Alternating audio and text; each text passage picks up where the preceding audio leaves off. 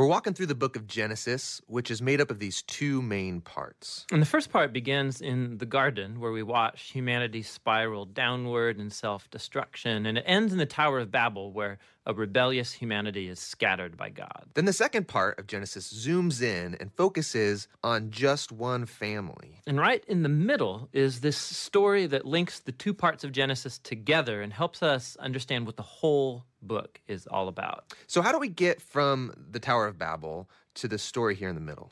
Well, after the scattering at Babel, there's this genealogy, and it follows one of the tribes all the way down to this one guy named Abram. You probably know him as Abraham. And God starts making all these promises to Abraham, like he's going to bless him and give him a ton of kids.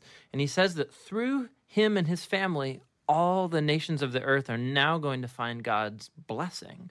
So basically, God is trying to restore humanity back to the goodness of the garden and to his original intentions for the world. So it's like his rescue plan for humanity. And that's why the whole second half of Genesis is about this one family. And so you have you have Abraham and then he has a son Isaac who has Jacob and then Jacob has 12 sons. And to each generation God renews his promise to bless them and all nations through them. So, because of this promise to use this family to rescue the world, it's pretty easy to read these stories as examples of how to be a good person. But actually, for the most part, this family is totally dysfunctional. So, for example, let's go back to Abraham.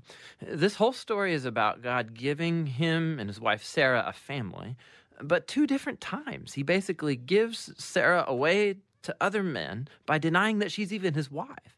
And then Sarah gets impatient about having a son, and so she makes Abraham sleep with her servant girl, which then causes all of these other problems in the family. So they get really old, and you begin to think that there's no way they're going to have a kid of their own. But then miraculously, they do. It's Isaac. And Isaac, he has two sons, Esau and Jacob, and it seems like things are going pretty good. But Jacob the younger brother wants the family's inheritance, which belongs to Esau, the older brother. So he devises a plan where he's going to steal it from his father, Isaac, who at this point in the story is now old and blind. Which who does that? Horrible stealing from your blind father. Yeah, and then he just takes off.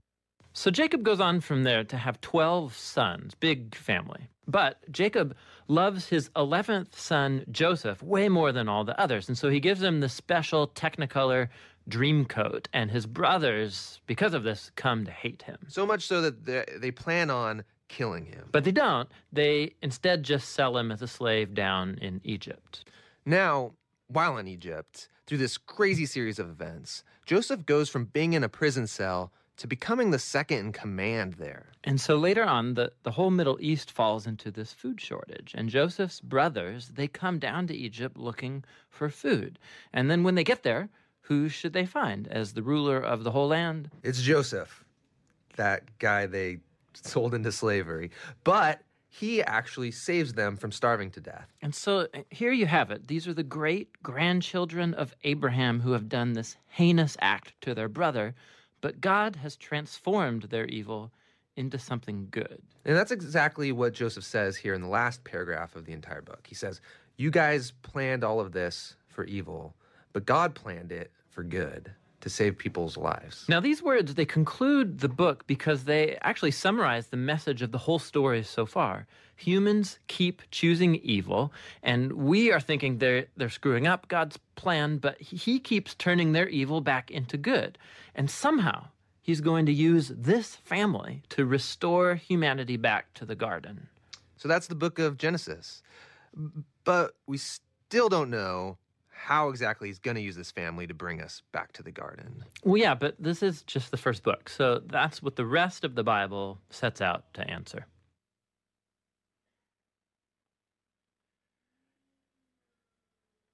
The Bible story. It's not a story about legends. It's not a story of make believe or niceties. It's a raw story about a real world that you and I live in. And for us, we've been on a journey in the last few weeks and will continue to be so to understand the overarching story of God that comes from this book, the Bible. And guess what?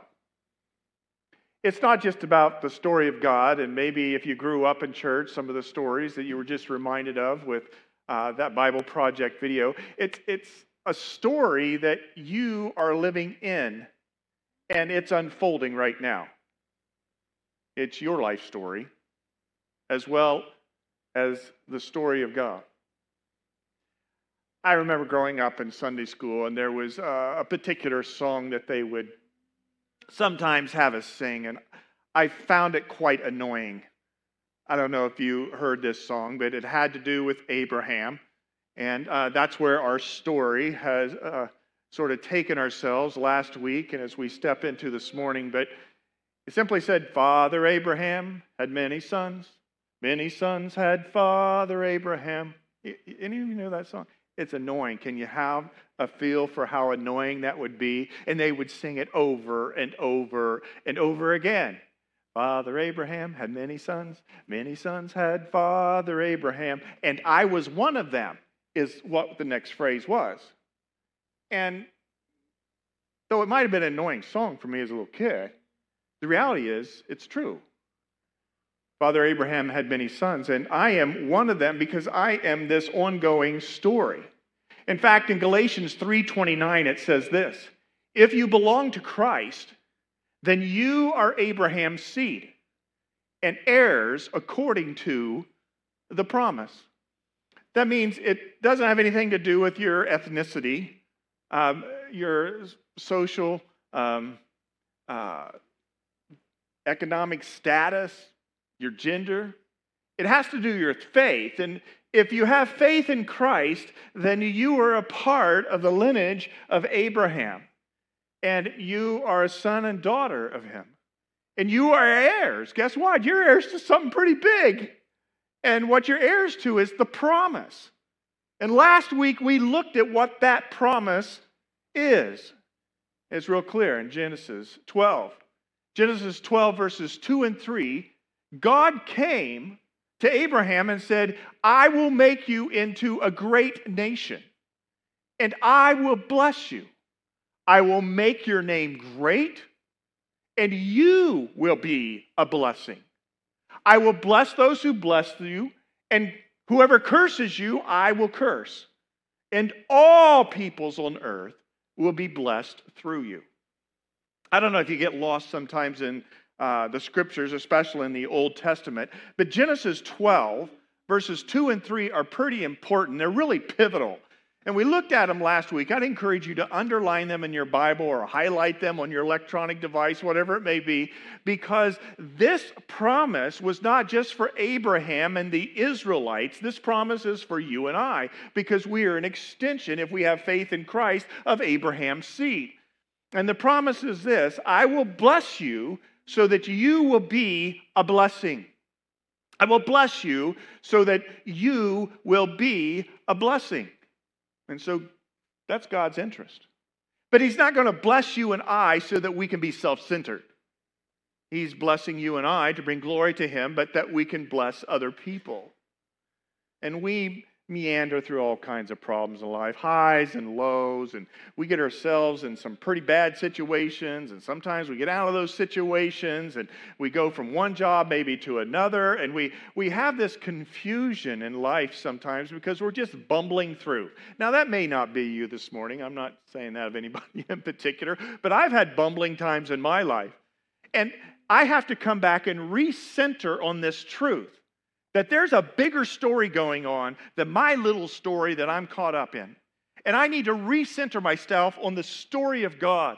And the story of God is He's calling out a people of His very own, eager to do what is good, as we said from Titus last week. And that people of His very own are those who are followers of God. And God chose to go all the way back to Abraham to restore the brokenness that went all the way back to Adam and Eve. He's working a restoration story. Any of you ever do restoration in a house? Trying to fix it up from being broken down or restoring a car or something like that? Well, the story that we need to recenter ourselves into is a master narrative the one who's writing the play, who's, who's uh, creating the drama, he has taken it from the beginning through Adam and Eve, the fallenness, the Tower of Babel, Noah before that. Abraham, he calls. And then from Abraham, we step out of the book of Genesis and into the book of Exodus. The Israelites had found themselves in Egypt. They were sort of favored immigrant status. But then Pharaoh, Pharaoh turned on him, as often happens in the history of mankind and civilization. He took the Israelites and used and abused them as slaves to build some of his cities. And then he called them out as this minority, which was really growing to be very large. And, and he began to make them the bad guys so he could try to look like a good guy. You see that happening with dictators even today. And the Israelites found themselves at a difficult place. And God was not going to abandon the Israelites and you and I in this master story. Blessed to be a blessing, God was still at work. You ever thought, I wonder what Jesus would do if he came and spoke to us? Well, this verse in Luke 24 27 says this Then Jesus took them through the writings of Moses and all the prophets, explaining from all the scriptures the things concerning him. This was Jesus after he was raised from the dead. He was found along the road to a little town called Emmaus. And they were all dejected and down because Jesus, their hope for Messiah, had died on a cruel cross. And so their hopes as Israelites of God's redemption were crushed. And Jesus showed up and walked among them, and they didn't know it was Jesus. And Jesus, what does he do? He takes the scripture. He goes back to the master narrative, the story of all that God's doing. Adam and Eve, Noah, Abraham, Isaac, Jacob, Joseph. But in this particular moment, it says that he went, beginning with the story of Moses, and began to unfold the scriptures for them.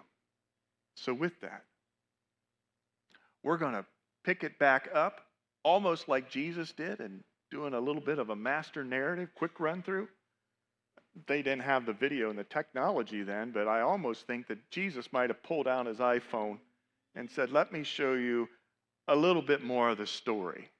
We can do that. So we're going to continue the story with the Bible Project for a few moments. Here's Moses.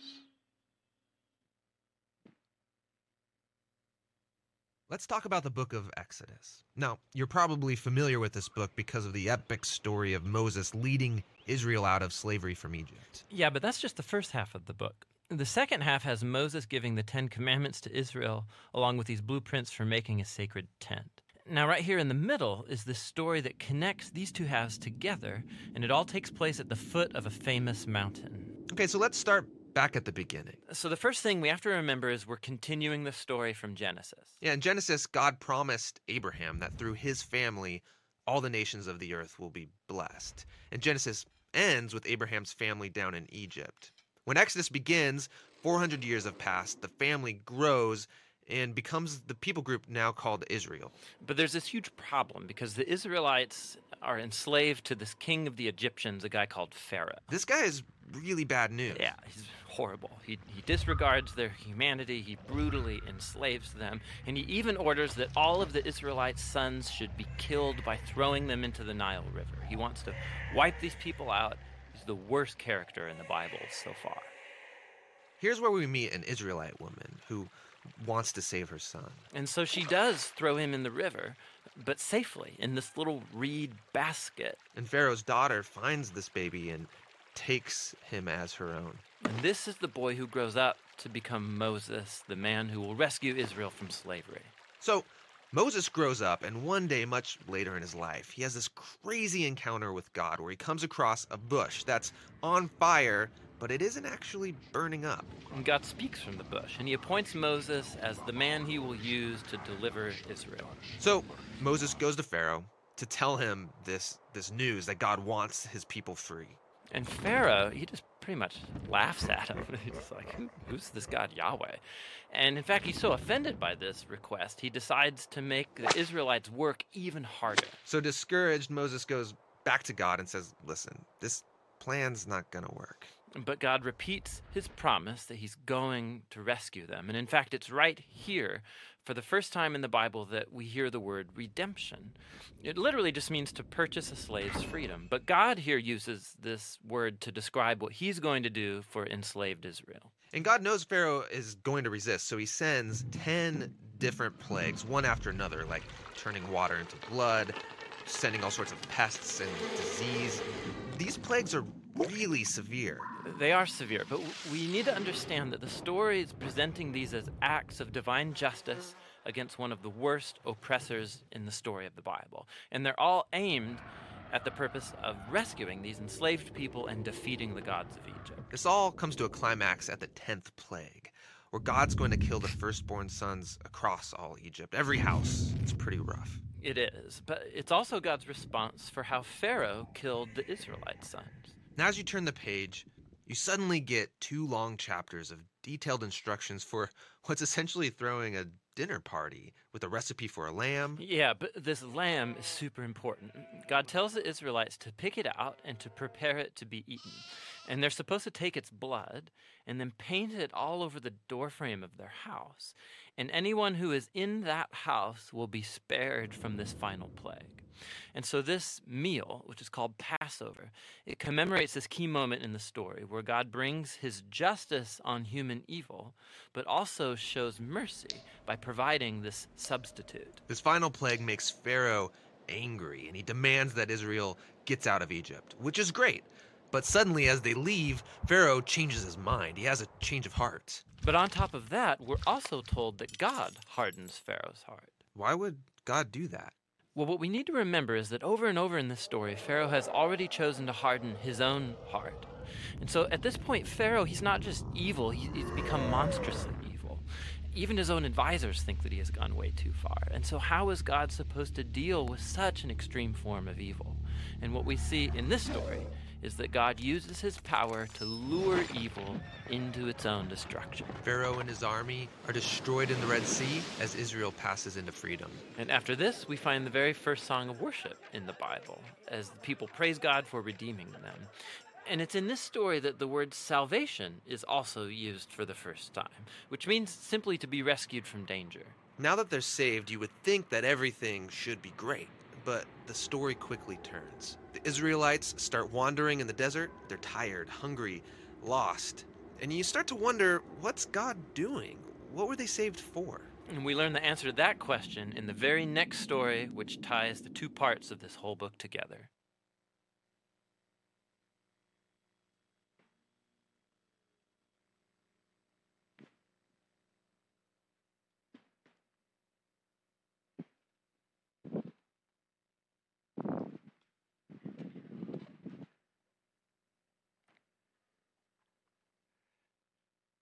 Don't you just love a good story? Oh my goodness. We could park for weeks, could we not? In the story of the Exodus and what God did in freeing the Israelites from the bondage that they fell into in Egypt. Powerful God. Some questionable kinds of plagues, even for us. But God was redeeming his people. He was saving his people out of bondage. Now, we look back on that story and we're endeared to it, sort of distant past, right? Way back in this timeline. But the reality is, you can live in a free America and be in bondage yourself. Maybe in bondage to some addictive behavior. Maybe in bondage to fear because some situations in life. Maybe bondage to your own aspirations that drive you hard every week and you're wore out. Maybe bondage that someone knows and they're helping you through it. Maybe bondage that someone does not know.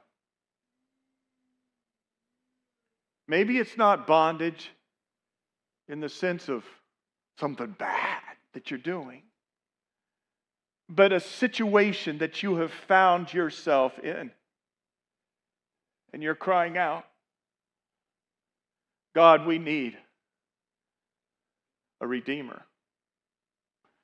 God, I need a Savior.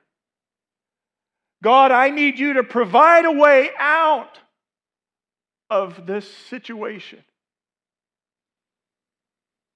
And so we cry out. Sometimes we mumble and complain to a friend, a relative, a coworker. But they can't really do anything about your situation, about your bondage, the rescue that you need. Who do you cry out to? Well, you need to cry out to God. And you need to cry out to a God who cares and who is able and has you still in the middle of the story. The God who wants to bless you so that you can be a blessing. He's not forsaken you, He's not lost you. Sometimes maybe He's slow to answer a prayer or He's got some purposes to, to make you more like Christ or to get you to see some things maybe you hadn't seen before, but God has not abandoned you. And I just want to tell you that this morning. I, I don't know where you're at and what's going on in your life. But God's not abandoned you. And the God that delivered the Israelites through the Red Sea from Pharaoh and began to move them towards the promised land is the God who has the power and the ability and the desire to help you in your need. So, what is your need that you're crying out to for God to rescue you from this morning?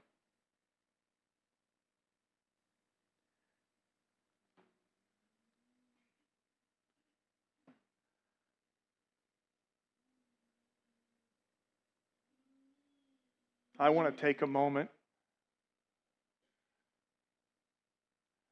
to pray for you if you're in that place.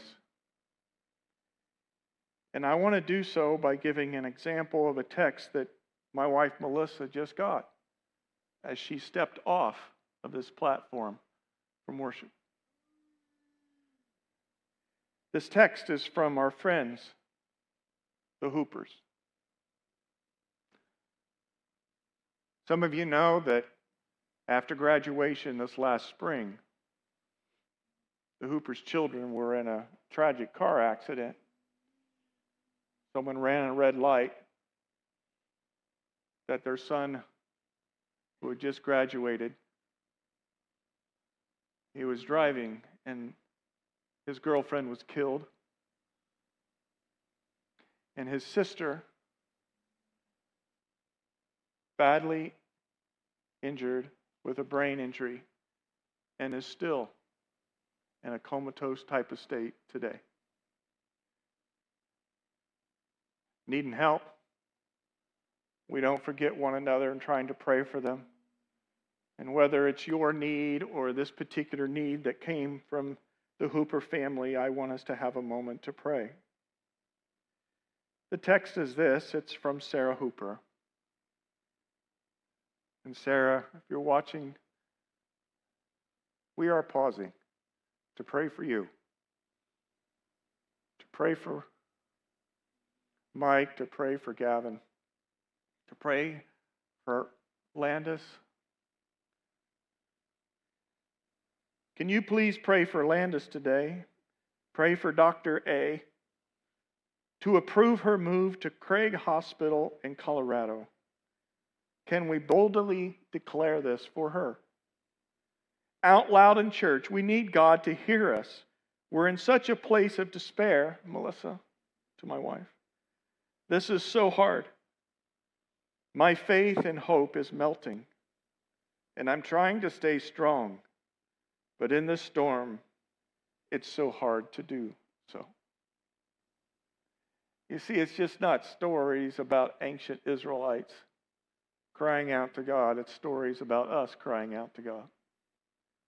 And so I want to pray out loud for Landis this morning that this strategic move, when you're caught up in the medical world, you know, decisions are being made, and sometimes you're without hope in how to get those decisions made for what you feel is right and being an advocate for your child. If you've ever been there, it's a tough place.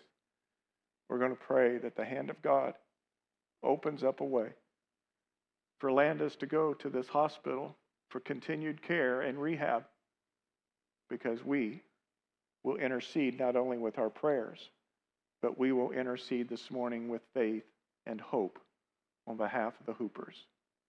And included in this prayer is your particular need, where you need God to, deliver you. Will you pray with me?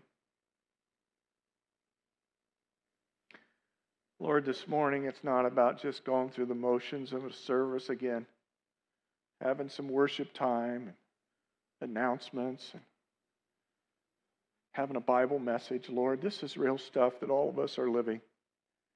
In this, your story. And we pray here this morning, God, in your name, the name that's above every name, the name by which every knee shall bow in heaven, on earth, and in the earth, under the earth, the name by which Satan has been defeated. And death is no more. Because of the resurrection, our death can turn to eternal hope and life everlasting with you. We pray in that name, your name, Jesus. That you would open up a path for Landis Hooper to make her way to this hospital in Colorado so that she can continue to be healed by your divine hand. And through doctor's care, through rehab, Lord, that she would be restored. That all that was messed up when her head hit that terrible situation in that wreck, Lord, that you would renew and remake her mind and allow her to return to health for your glory. Jesus, be glorified, deliver her. And Lord, we pray for Mike and Sarah and the kids that you would take the whole family and hold them dear to you and lift them up on eagle's wings and give them strength. And Lord, now here, not at the end of service, here in this moment, during the middle of service, we pray for anyone else with heads bowed and eyes closed, if there is somebody in this room that needs the God of Abraham, Isaac, and Jacob, the God of Moses, to rescue them or heal a situation that you need prayer for, I want you to stand right now in acknowledgement of your need of prayer. Maybe it's for you, maybe it's for someone you know.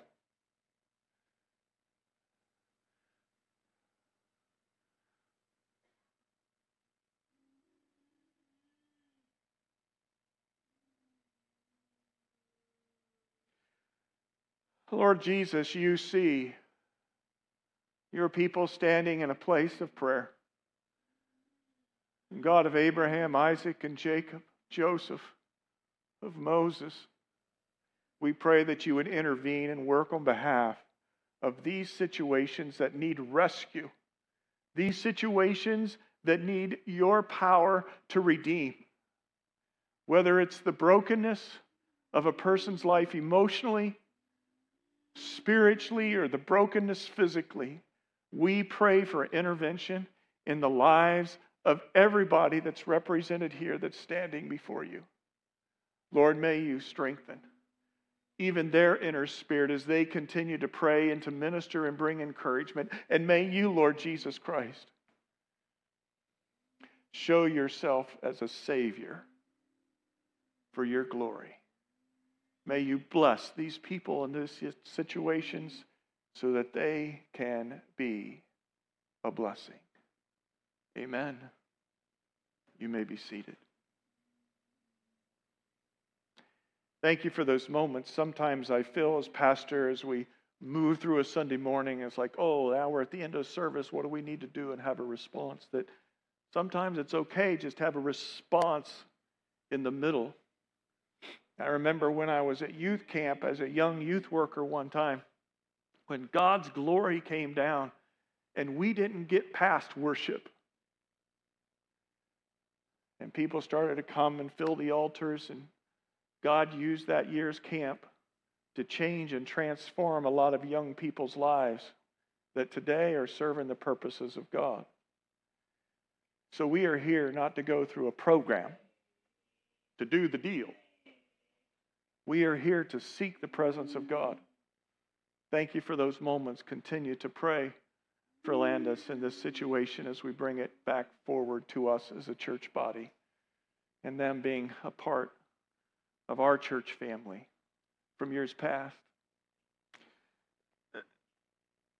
Let's clarify the timeline. The story of God, the creation and the fall, we were at that. The promise and the people last week. And today, we're at rescue and law. The family of Israelites become a nation while living in Egypt. I remember they went to Egypt because of the famine, and Joseph had been taken there, much to not the plan of his brothers who sold him as a slave in Egypt. And uh, Joseph rose to second highest rank in Egypt at a crucial time. But they also become enslaved while they're there, though, because after Joseph died, there were leaders that knew not Joseph. And so they fell into slavery as a minority people group. But then God raises up Moses. Moses was actually, Abraham was his third great grandfather. Joseph was his great uncle. Came through the line of Levi, who was one of the 12 sons of Jacob. So God raises up Moses. He saves Moses when Pharaoh was asking all the midwives to slaughter, literally kill, any newborn male child because Pharaoh was in a state of fear that there were going to be problems in his Egyptian kingdom. But Moses was saved through the process as depicted in the video uh, in the Nile River, and he wasn't drowned like the midwives were told to drown all the males. And so God raises up Moses and speaks to him through the burning bush to lead his people to freedom to freedom. And during the 10th plague, God strikes dead the firstborn son of everyone living in Egypt, which we say, how cruel and incredible is that? But we don't know the evil that was happening at that time and God's justice and all of it. And so the firstborn son of every Egyptian was stricken dead, including Pharaoh's, if they did not put the blood over the frame of the door to their house.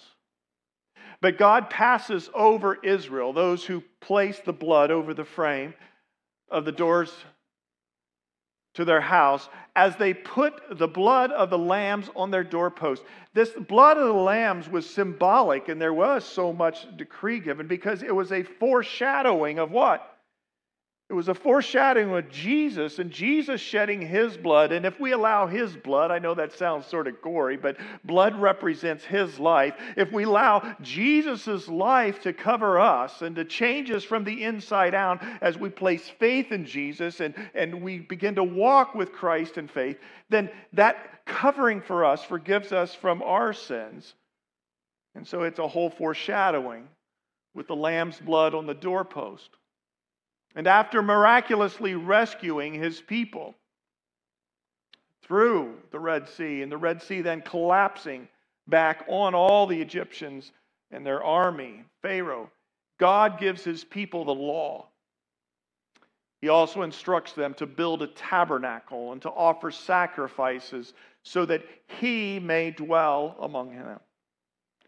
I would like to take just a few moments to reflect on this aspect of what happened after the Israelites got to the other side of the Red Sea with Moses as their leader, and they became a little bit disgruntled. They became disgruntled and they began to complain.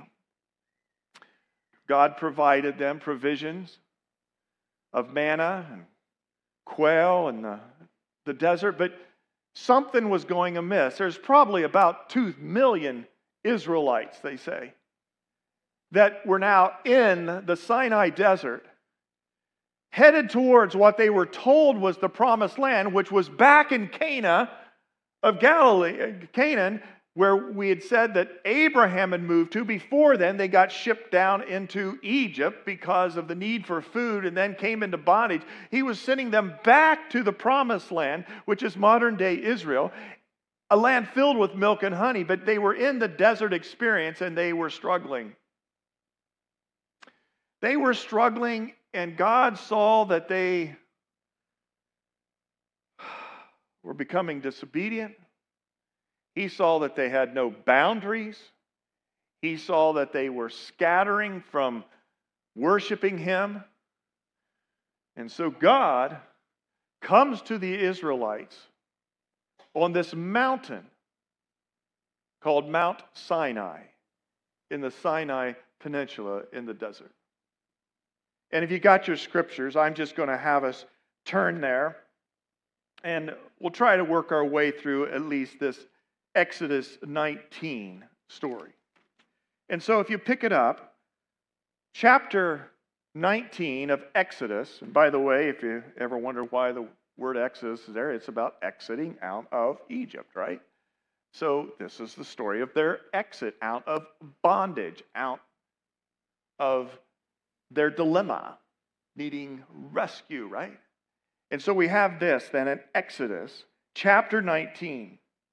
On the first day of the third month after the Israelites left Egypt, on that very day they came to the desert of Sinai. After they set out from Rephidim, they entered the desert of Sinai, and Israel camped there in the desert in front of this mountain. So they're three months in, and they're in a desert kind of area, going to the promised land, right? You ever been there, sitting in the desert? God's told you something's going to happen and it's not been happening. And you're like, I need that to happen. I feel God's promised me, but you're not there. And you're sort of stuck wandering, roaming, sitting, getting dusty, getting cranky too. And you're like, God, are you, are you going to do something?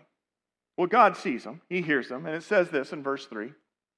Then Moses, he went up to God, and the Lord called him from the mountain and said, This is what you are to say to the descendants of Jacob, and what you are to tell the people of Israel.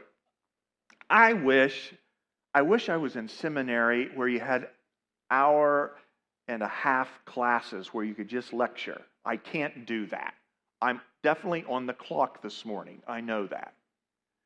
I want you to take time to read in Exodus this week. And if you're on the deep dive journey, and by the way, everybody's invited to show up on Wednesday nights at 6:30 for our deep dive and go through it. It's, it's not an insider club just come and we'll get you in a group and you continue to unpack this master narrative of the journey that we're all going through as a church. Even if you're brand new this morning, come. By the way, we actually have somebody that stepped forward to do a meal again this week. It's going to be a really good one. They're providing it 5:45 p.m. Wednesday. Come for pasta, meatballs, chicken, and mac and cheese. They're providing it for 100 people, so you can pray for them. Thank you. She knows who she is.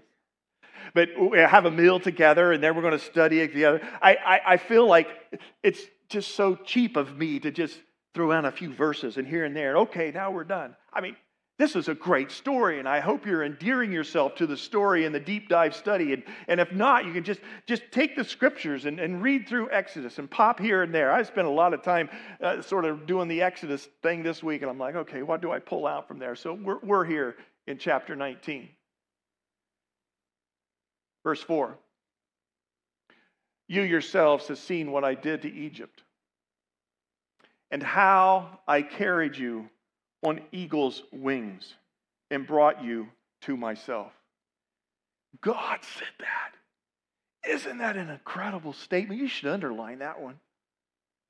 Do you not see how I carried you on eagle's wings? When we pray for Sarah and Mike and for Landis, we're saying, carry them on eagle's wings. Carry them.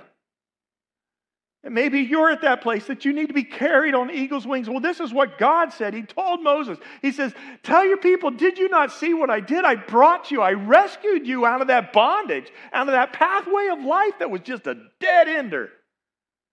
I've set you on a place where you've been brought to me. Verse 5. Now, if you obey me fully and keep my covenant, then out of all the nations you will be my treasured possession. Although the whole earth is mine, you will be for me a kingdom of priests and a holy nation. What's he doing right there? He's reminding them of the promise. I told you. I put you on eagle's rings. I brought you out. I'm heading you to the promised land. And you need to know this I'm going to bless you to be a blessing to all people. Now, today you have a lot of news here or there about different people groups around the world. And one of those is the Jewish people and how God brought the Jewish people back to the land of Israel after World War II and all that kind of thing. And well, what about the Jewish people and the Israelites? And does God still have a plan for them? Well, yay, nay, and all that. All I know is we've been adopted now into this whole promise and this family. And God is saying, I blessed you to be a blessing. I blessed you that you might be a kingdom of priests. What's a priest do? A priest represents people before God. So, these people you're praying for, some of the crisis you're in, maybe it's with someone else, you are called to be a priest, someone to help represent them before God. And God says here to Moses, You remind these people, man, I know it's dusty down there and they're a little cranky, but you need to let them know that the whole earth is mine and that I am redeeming them to be a kingdom of priests and a holy nation of people. You see, you can go all the way down here to where we're going to end up on this timeline this idea of a new people and the idea of a better beginning. God's, God's got the story and drama going on, and He's not going to hold back. So, what you have in Exodus 19 is God speaking to Moses to speak to the people. So it says this in verse 7 So Moses went back and summoned the elders of the people and set before them all the words the Lord had commanded him to speak. The people all responded together, We will do everything the Lord has said. So Moses brought their answer back to the Lord. The Lord said to Moses, I am going to come to you in a dense cloud so that the people will hear me speaking with you and will always put their trust in you. Then Moses told the Lord what the people had said. And Moses said, and the Lord said to Moses, Go to the people and consecrate them today and tomorrow. Have them wash their clothes and be ready by the third day, because on that day the Lord will come down on Mount Sinai in the sight of all the people. Put limits for the people around the mountain and tell them, Be careful that you do not approach the mountain or touch the foot of it. Whoever touches the mountain is to be put to death. They are to be stoned or shot with arrows. Ooh. A hand is to be not to be laid on them. No person or animal shall be permitted to live. Only when the Lord's the ram's horn sounds a long blast may they approach the mountain. This is a sacred holy moment. And by the way, we often think of Moses going up the mountain, Mount Sinai. He did. But do you know how many times in this whole story narrative, in this chapter of history, if you will, he goes up the mountain? Do you know? This is one of those things that we had the hour and a half lecture, we could get into it more. He goes up seven different times. He goes up, comes down. It was probably about the height, they believe, of like Big Bear. Big Bear is about 7,000 square uh, feet elevation. If you're down at the bottom of that, take maybe four hour, four and a half hour hike up. I don't know. He would hike up and then he would come back down. He would hike up and come back down, right? And we think in terms of the Ten Commandments and all that he got as a part of that being on the top. Well, I tell you what, this story sort of implies that it wasn't the just at the top. It was when God descended on Mount Sinai and he spoke to all the masses of people. So it says this in verse in chapter 19. Verse 12, he's talking about putting limits around the mountain and tell them to be mindful of the sacredness of this moment. Verse 14, after Moses had gone down the mountain to the people, he consecrated them. They washed their clothes. Then he said to the people, Prepare yourselves for the third day abstain from sexual relations. On the morning, verse 16 of the third day, there was thunder and lightning with a thick cloud over the mountain and a very loud trumpet blast. Everyone in the camp trembled. Then Moses led the people out of the camp to meet with God, and they stood at the foot of the mountain. Mount Sinai was covered with smoke because the Lord descended on it in a fire. The smoke billowed up from it like smoke from a furnace, and the whole mountain trembled violently.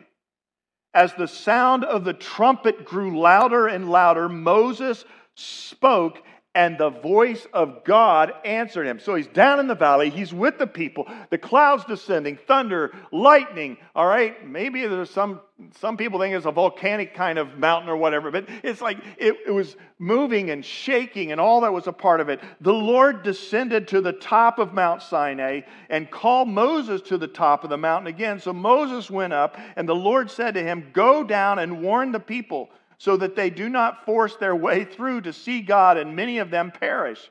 Even the priests who approach the Lord must consecrate themselves, or the Lord will break out against them. And Moses said to the Lord, The people cannot come up to Mount Sinai because you yourselves warned us, and we ain't going there. You said, Put limits around the mountain and set it apart as holy. And the Lord replied, Okay. Go down and bring Aaron up with you, but the priest and the people must not force their way through to come up to God, or he will break out against them.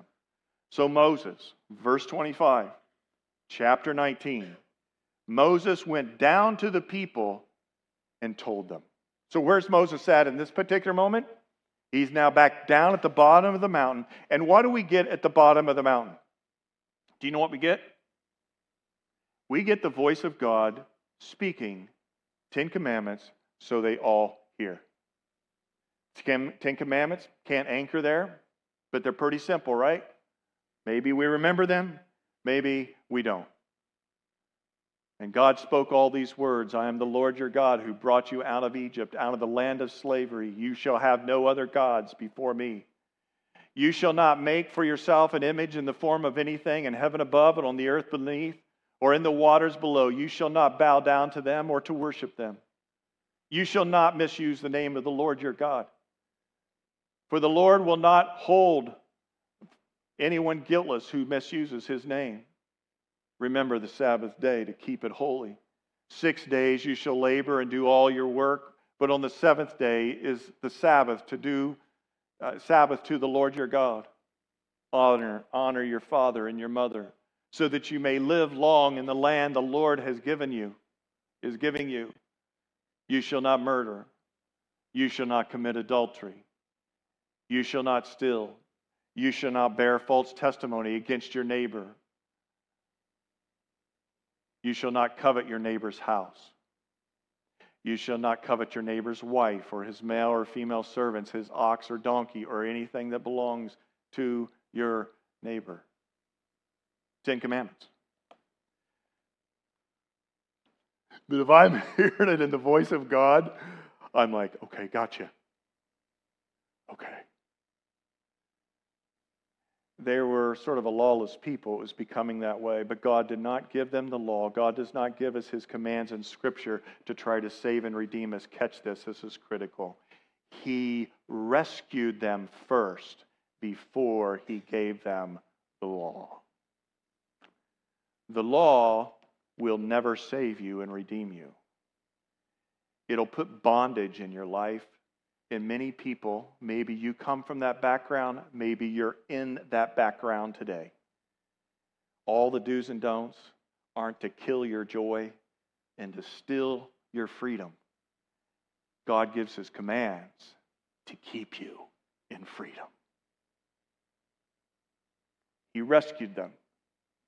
He came to them. He spoke to them. He gave them the Ten Commandments.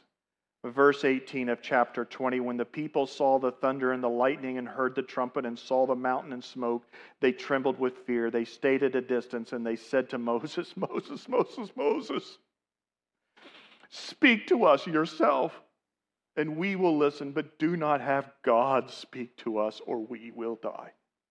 Why do they say that? Because they're in a place of awe, a place of reverence, and even rightful fear of God. In my personal devotional time this week, I found myself there reflecting on this story. Lord, may I not just make you my my kind little genie person. May I see you in all of your wonder and your glory. You want God to rescue you out of your situation? You need to worship Him in spirit and truth and who He is. You see, if you really want to worship God and have Him rescue and save and redeem you, then you don't get to pick the rules you don't get to pick truth. You come to Him and you hear from Him and you respond. And these people are at a place that they needed to respond. Moses said to the people, Do not be afraid. God has come to test you so that the fear of God will be with you to keep you from sinning. The people remained at a distance while Moses approached the thickness where God was. And some of you know the story from here. It references that that voice was spoken. The Ten Commandments, Moses went back up on the mountain. He was up there for 40 days. And God blazed the Ten Commandments. It was actually a lot more than 10. There's a 613 kind of things that were stated, but they had to do with ceremonial instructions about how to worship it had to do with civil statutes, how to live as a civilized people. But the Ten Commandments are what embody the moral law that God gave.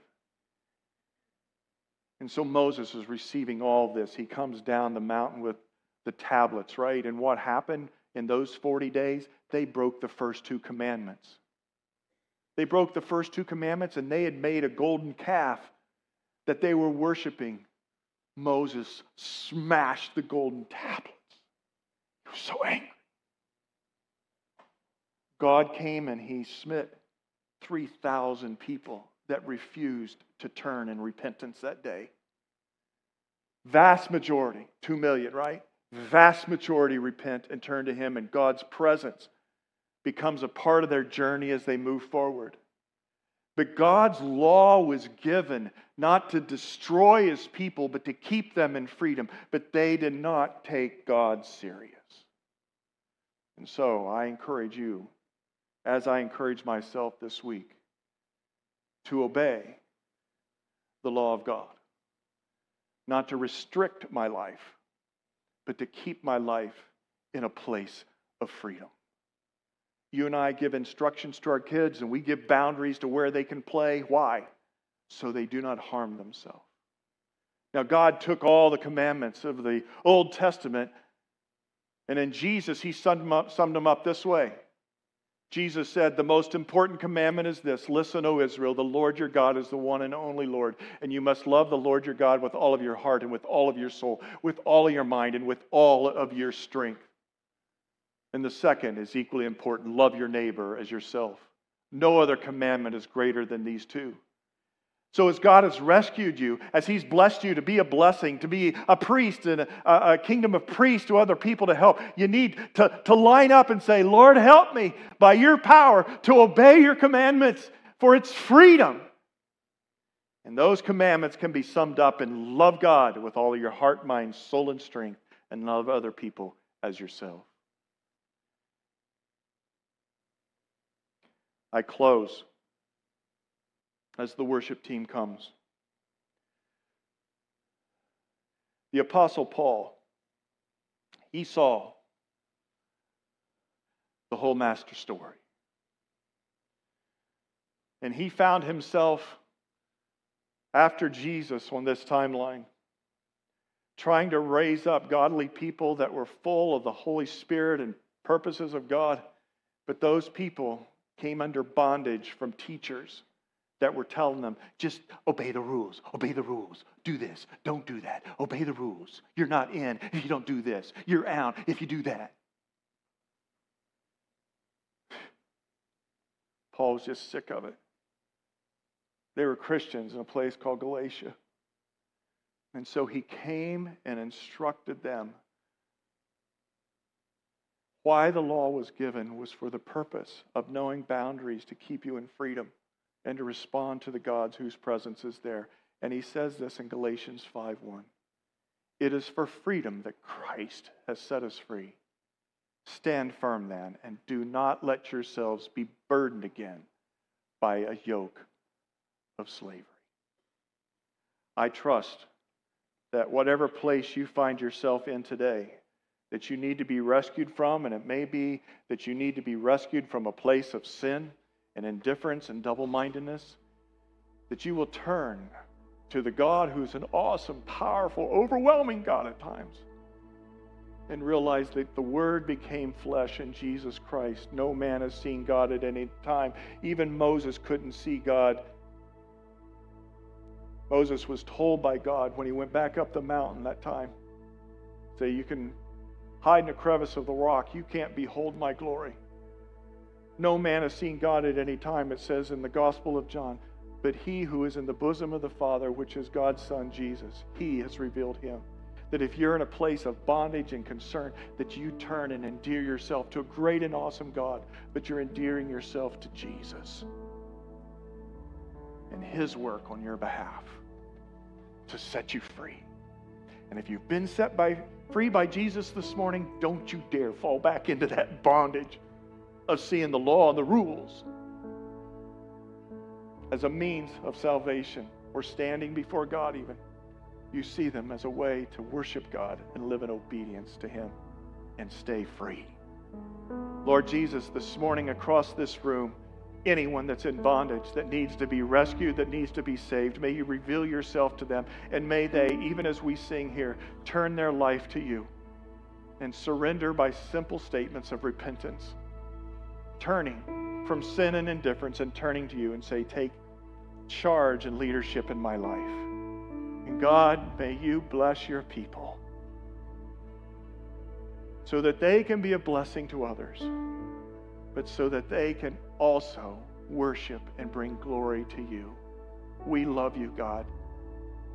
Your story, God, we are so, so grateful that you've written us into it we worship you. Amen. The worship team is going to lead us. Ushers are going to come to receive the Lord's tithes and offerings. On the back of your Connect card, if there is a need that you have of spiritual growth or salvation, you can mark that. We'd love to follow up with you. Ushers come. Team, let's sing.